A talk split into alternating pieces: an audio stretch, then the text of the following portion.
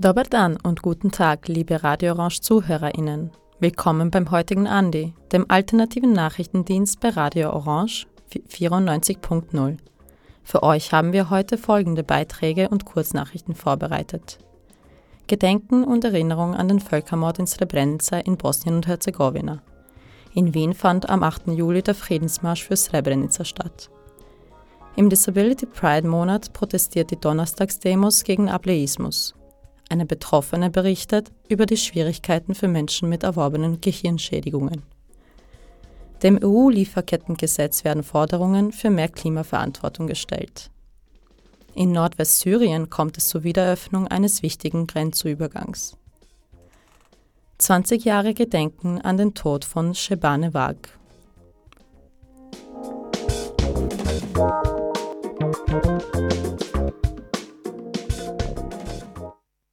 Das Ende des Zweiten Weltkrieges war einer der Momente, wo die Menschheit gesagt hat, nie wieder. Und all das, was seitdem her in Europa als unmöglich galt, fand Ende des 20. Jahrhunderts im Land mit Kultur der Vielfalt Bosnien und Herzegowina wieder statt. Ethnische Säuberungen, Konzentrationslager für Zivilisten, systematische Vergewaltigungen, Massengräber und Völkermord wurden zu Begriffen, die viele Menschenleben kennzeichneten. Der Gipfel aller damaligen Geschehnisse war das Massaker an den Bosniaken und Bosniakinnen in der UN-geschützten Enklave Srebrenica, welches im Juli 1995 von großserbischen Nationalisten begangen wurde. In nur wenigen Tagen an jenem Juli wurden über 8370 Menschen getötet, vor allem Männer und Knaben zwischen 12 und 77 Jahren. Der 11. Juli zeichnet den Tag der Erinnerung und des Gedenkens an den Völkermord von Srebrenica, der 1995 während des Krieges in Bosnien und Herzegowina passiert ist. In diesem Zusammenhang fand am 8. Juli, organisiert vom Concilium Bosniacum, der Verband bosnisch-herzegowinischer Vereine in Österreich, ein symbolischer Friedensmarsch statt. Der Friedensmarsch ging vom Christian-Broder-Platz am Wiener Westbahnhof zum Heldenplatz und endete mit einer Kundgebung. Simon Inu von Radio Orange war vor Ort und hat mit dem Obmann von Concilium Bosniacum, Damir Saracevic, gesprochen. Heute haben wir die Polizei, wir haben auch ungefähr wie viele Leute? 1000, 2000 Menschen, die da sind. Ähm, was für eine Symbolik hat das für die Stadt Wien und für die Community hier? In Österreich? Äh, eigentlich eine ganz große Symbolik hat, hat diese Veranstaltung, die wir eigentlich schon seit mehreren Jahren, Jahr für Jahr in Wien organisieren, weil wir uns an, den, an diesen schrecklichen Ereignissen, ja, die 1995 passiert sind, erinnern. Äh, das heißt, das war der einzige Völkermord in Europa nach dem Zweiten Weltkrieg, das größte Massaker nach dem Zweiten Weltkrieg in Europa. Äh, und äh, wir möchten das nicht vergessen. Äh, wir möchten auch natürlich auf diese Art und Weise für die Menschheit eintreten, weil solange wir uns erinnern und mahnen, auch durch diese Veranstaltungen, versuchen wir auf diese Art und Weise, das heißt, uns auch in Zukunft zu schützen, die Menschheit sozusagen zu schützen von solchen Verbrechen, von solchen Ereignissen. Das heißt, unser Wunsch ist es, dass sowas niemanden und nie wieder passiert.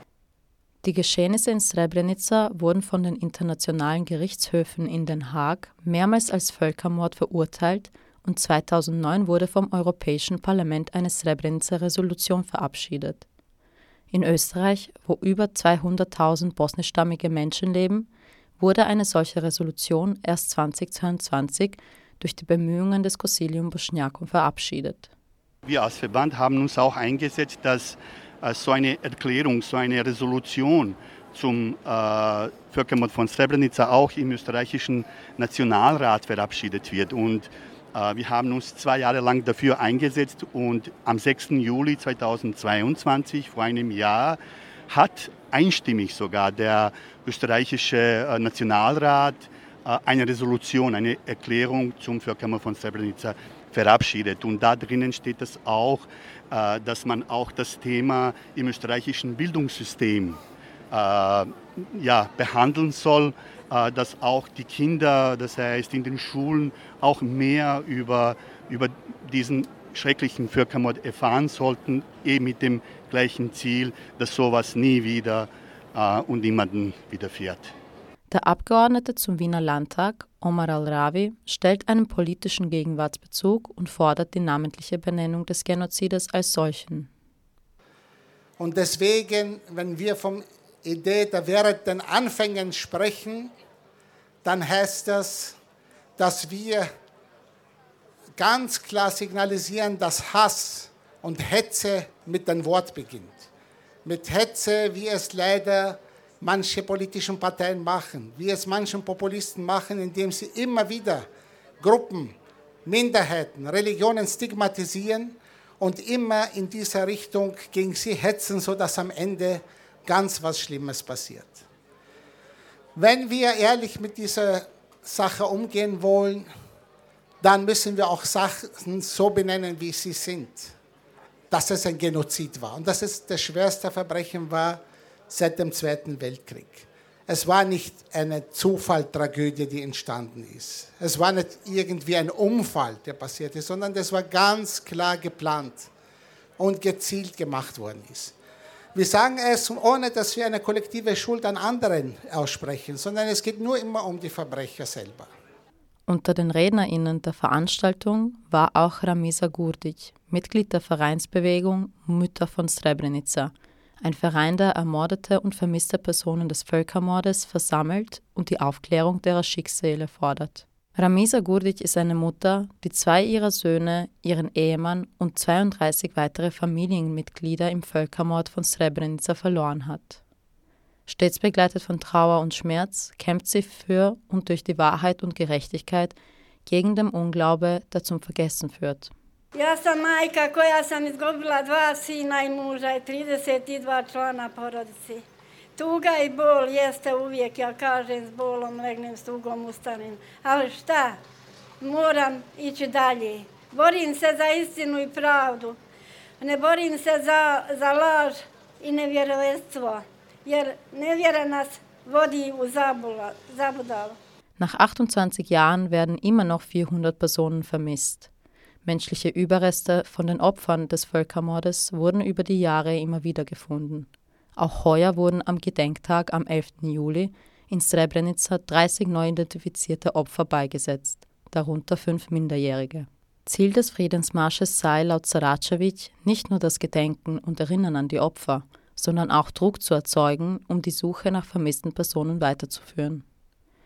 Zudem setzt eine solche Veranstaltung ein Zeichen für die Anerkennung des Völkermordes, welcher in einigen Teilen Bosniens sowie einigen anderen Ländern weiterhin geleugnet wird. Die Erinnerungskultur ist sehr wichtig. Sie pflegt die Gefühle und stärkt das Bewusstsein, dass uns und andere vor solchen und ähnlichen Verbrechen schützen soll. Wenn wir es mit konkreten Initiativen und Projekten verbinden, die darauf abzielen, die Nachkommenschaft zum Überleben zu verhelfen, dann sind wir auf dem Weg des Guten und der Gerechtigkeit. Denn nur das Gute kann das Böse abwehren und dauerhafter Frieden kann nur dort geschehen, wo Gerechtigkeit herrscht. Vielen Dank.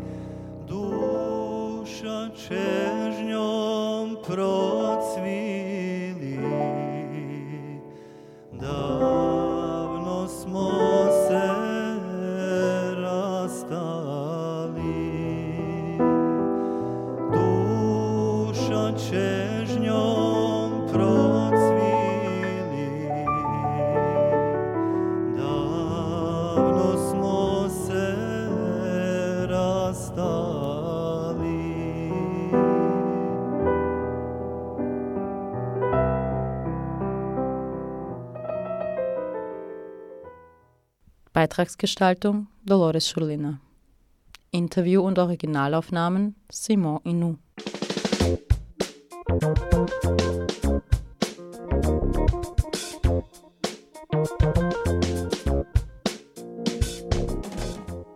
Die schwarz-blaue Regierung ist seit Jahren Geschichte.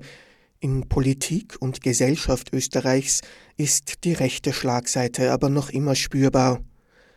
Daher finden nun wieder die wöchentlichen Donnerstagsdemos am Platz der Menschenrechte statt. So soll Bewusstsein für Missstände geschaffen und der Protest auch kleinerer Gruppen sichtbar gemacht werden. Jeden Monat gibt es ein besonderes Thema mit Beiträgen Betroffener. Im Juli geht es anlässlich des Disability Pride Month gegen Ableismus. Am 6. Juli sprach Chrissy über die Schwierigkeiten, denen sich Menschen mit erworbener Hirnschädigung gegenübersehen. Die Akutversorgung sei in Österreich sehr gut, berichtet sie. Danach gebe es aber große Lücken. Genau, also ich erzähle euch jetzt etwas zur Situation nach erworbener Hirnschädigung. Und die Situation ist dann so, dass man zuerst im Krankenhaus akut versorgt ist, wo die Akutversorgung ist in Österreich recht gut. Durch das überleben sehr viele Menschen, äh, auch sehr schwere Hirnschädigungen.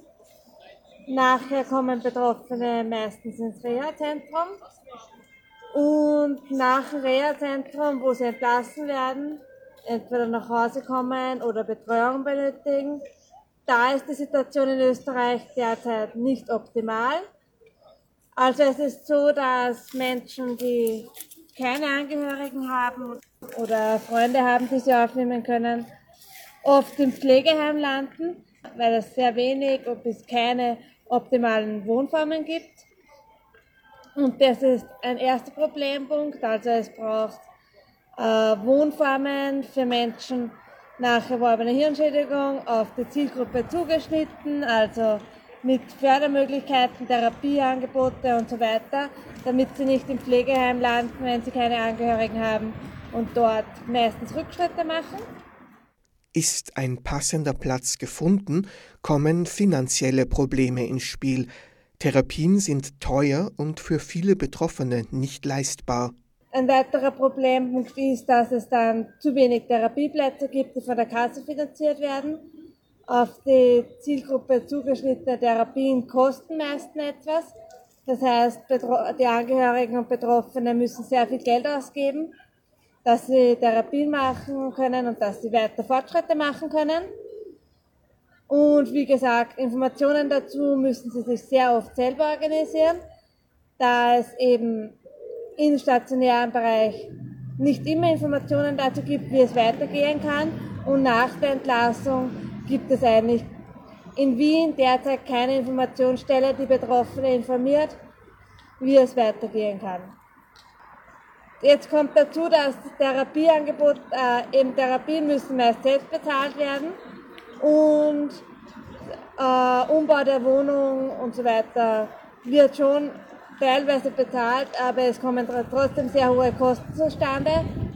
Äh, Betroffene bekommen ja, meistens die Invaliditätspension und das Pflegegeld, mit denen aber meistens die enormen Kosten, die durch die erworbene Hirnschädigung nicht entstand, äh, entstanden sind, nicht gedeckt werden können. Zu den finanziellen Problemen kommen Ausgrenzung und Isolation hinzu. Eine weitere Herausforderung ist auch, dass äh, Inklusion in Österreich nicht selbstverständlich ist. Ehemalige, also frühere Freunde schotten sich oft ab. Neue Freunde können schwer gefunden werden, da, ja, da sie mit Einschränkungen nicht überall äh, akzeptiert werden.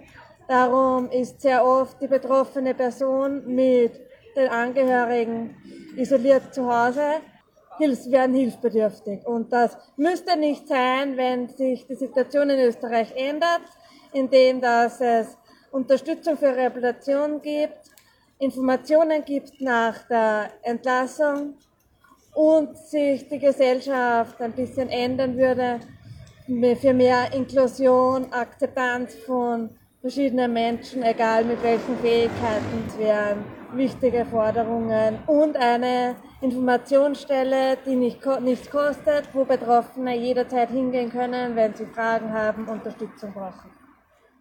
Der Umgang mit Betroffenen widerspricht menschenrechtlichen Grundlagen, befindet Grisi. Sie sieht Politik und Gesellschaft in der Pflicht.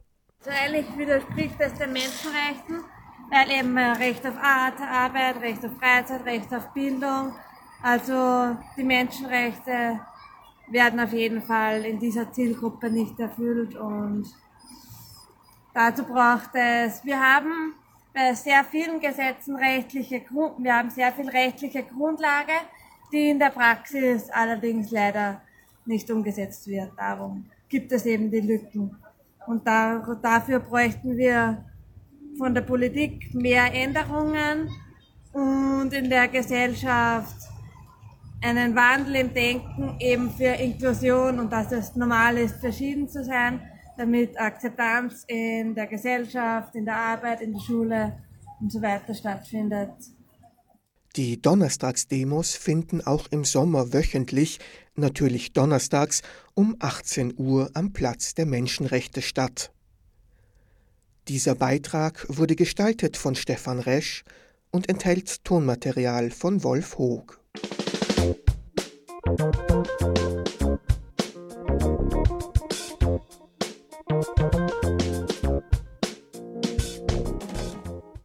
Die Organisationen Fridays for Future Austria, Global 2000 und Rise Up Uganda fordern gemeinsam die Europäische Union dazu auf, Klimaverantwortung fest im Lieferkettengesetz zu verankern. Falls die Klimaauswirkungen unter der Sorgfaltspflicht in das Gesetz übernommen werden, würde dies Konzerne zur stärkeren Reduktion von Treibhausgasemissionen in ihrer Wertschöpfungskette verpflichten der aktuelle Vorschlag der EU-Kommission diesbezüglich sei allerdings laut der Klimaschutzorganisation Global 2000 zu schwach. Wie wichtig eine derartige Rechenschaftspflicht für Unternehmen wäre, zeigt zum Beispiel das Projekt der East African Crude Oil Pipeline, welche über eine Distanz von 1400 Kilometern Öl durch Uganda und Tansania zum Indischen Ozean transportieren soll hier hatte Fridays for Future Austria erst kürzlich die Beteiligung der österreichischen Firma ISOplus aufgedeckt, welche für die Isolierung der Pipeline zuständig wäre. Der Bau ist für 2025 geplant und die Pipeline wird Hochrechnungen zufolge jährlich etwa 34 Millionen Tonnen CO2 verursachen. Das entspricht fast der Hälfte der CO2-Emissionen von Österreich eine klare Verpflichtung zur Reduktion von Emissionen im Lieferkettengesetz würde präventiv das Abschließen von derartig klimaschädlichen Verträgen verhindern. Inwiefern die Forderung für eine größere Klimaverantwortung vom europäischen Unternehmen in das Gesetz eingearbeitet wird, wird jetzt im Trilog zwischen EU-Parlament, Kommission und Mitgliedstaaten verhandelt. Die finale Entscheidung dazu sei Ende 2023 bzw. spätestens vor der EU-Wahl 2024 zu erwarten. Danach müssen die Mitgliedstaaten die Richtlinie in nationales Recht umsetzen.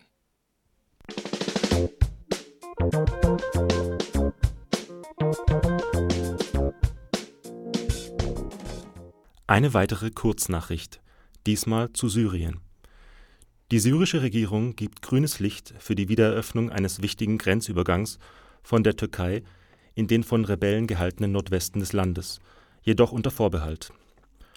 Nach einer Blockade im UN-Sicherheitsrat am 11.07.2023 hat Syrien den Vereinten Nationen weitere humanitäre Hilfslieferungen aus der Türkei in Rebellengebiete des Bürgerkriegslands nun erlaubt. Die Zusage gilt laut Damaskus für sechs Monate die 15 Mitglieder des UN-Sicherheitsrats konnten sich Anfang der Woche nicht rechtzeitig auf eine Verlängerung einigen. Grund dafür war ein Veto Russlands im Sicherheitsrat gegen eine Verlängerung für neun Monate. Einen russischen Gegenentwurf lehnten die Mitglieder mit großer Mehrheit ab. Darin ging es unter anderem um Änderungen zu den westlichen Sanktionen gegen die Regierung von Syriens Machthaber Bashar al-Assad Generalsekretär Antonio Guterres hatte sich dabei selbst für eine zwölfmonatige Verlängerung eingesetzt. Die UN-Hilfsoperation, die durch die aktuelle Blockade unterbrochen wurde, ist für 4,1 Millionen Menschen von entscheidender Bedeutung. Fast drei Viertel von ihnen sind Kinder und Frauen. Sie harren im Nordwesten Syriens aus, einer Region, die von Islamistenmilizen beherrscht wird. Der syrische UN-Botschafter sagte den Journalisten, dass die Vereinten Nationen nicht mit terroristischen Organisationen und ihren Unterstützern kommunizieren sollten, die die Region Idlib kontrollieren, und dass sie dem Internationalen Komitee vom Roten Kreuz und dem syrischen Arabischen Roten Halbmond gestatten müssten, Hilfseinsätze in diese Gebiete durchzuführen. Die syrische Regierung will den Vereinten Nationen damit die Kontrolle über die Hilfslieferungen in die Region entziehen.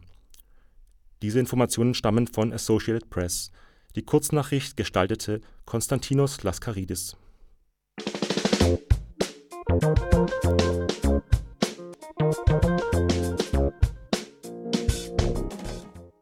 Tod von Sebane Wager. Am 15. Juli 2023 jährt sich der Tod von Sebane Wager zum 20. Mal. Er war nicht der erste Afrikaner, der in Österreich durch einen Polizeieinsatz gestorben ist. 1999 war Markus Omafuma bei seiner Abschiebung qualvoll erstickt. Einsatzkräfte der Polizei fesselten ihn an seinen Sitzplatz in einer Linienmaschine. Sie hatten ihm auch Mund und Nase mit Klebeband verschlossen. Nur vier Jahre später, am 15. Juli 2003, starb Sabane Wagor unter zunächst unklaren Umständen. Wagor lebte seit Ende der 90er Jahre in Wien. Er war mit einer Österreicherin verheiratet und arbeitete als Nachtwächter und Kinderbetreuer im Afrika Kulturdorf im Wiener Stadtpark. Bei einer verbalen Auseinandersetzung mit Erfried Malle, dem Leiter des Kulturdorfs, ruft dieser die Polizei. Die Einsatzkräfte, sechs davon Polizei und drei der Rettung, bringen Wagor zu Boden, schlagen und fixieren ihn. Ein Notarzt verabreicht eine Spritze. Wagner stirbt unter dem enormen Gewicht, das auf seinen Körper lastet. Obwohl nach dem Tod von Markus Umofuma genaue Vorschriften existieren, haben die Einsatzkräfte unsachgemäß gehandelt. Sie geben später falsche Tatsachen zu Protokoll. Der damalige Innenminister Ernst Strasser sichert den Beamten volle Loyalität zu. Dann taucht aber nach drei Tagen am 18. Juli 2023 ein Video auf. Dem Journalist Florian Klenk von der Wiener Wochenzeitung Falter war gelungen, ein Zeugenvideo zu finden. Es zeigt entgegen der Aussagen von Polizei und Rettung, dass Wagner nicht getobt hatte. Zu sehen ist, wie Wagner bereits bewusstlos von einer Bahre fällt, wie die beteiligten Einsatzkräfte minutenlang auf Wagner knien und stehen, Hilfe unterlassen und als Vago nach Minuten der Fixierung regungslos liegen bleibt, schreitet niemand der Hilfskräfte ein. Eine öffentliche Debatte entflammt. Auf der einen Seite verteidigen etwa die Kronenzeitung in täglicher Berichterstattung die Einsatzkräfte und stellt Vago unter Drogenverdacht. Auf der anderen Seite wird das Vorgehen der österreichischen Behörden international kritisiert. Der Fall Wagner ist beispielslos in Österreichs Geschichte. Ende 2004 hatte der unabhängige Verwaltungssenat die Amtshandlung als rechtswidrig eingestuft. Lediglich ein Polizist und der Notarzt werden zu geringen Strafen verurteilt. In zweiter Instanz wird die Strafe des Polizisten auch noch reduziert. Während die Beteiligten fast straffrei bleiben, erfolgt, erfolgte bis heute keine Entschuldigung durch die Republik. Jüngste Parallelen zeigen sich in Frankreich, wo erst am 27. Juni 2023 ein Polizist einen 17-Jährigen erschossen hat. Auch hier existiert ein Video. Offen bleibt, ob man in Frankreich anders agieren wird als in Österreich vor 20 Jahren. Damals formierte sich ziviler Protest. Bekannte Persönlichkeiten kritisierten die Regierung über unterschiedliche mediale Kanäle. Der Tod von Sebane Wagor hat innerhalb der Black Community Österreichs zur Gründung neuer Initiativen geführt. Auch 2023 wird wieder an den tragischen Tod von Sebane Wagor erinnert. Am 15.07.2023 um 17 Uhr findet eine Gedenkkundgebung im Wiener Stadtpark statt. Bei 20 Jahre danach, No Justice, No Peace, erinnert ein zivilgesellschaftliches Bündnis an den Tod von Sebano Wagor. Treffpunkt ist der Skaterpark im Stadtpark. Beitragsgestaltung Aram Gadimi.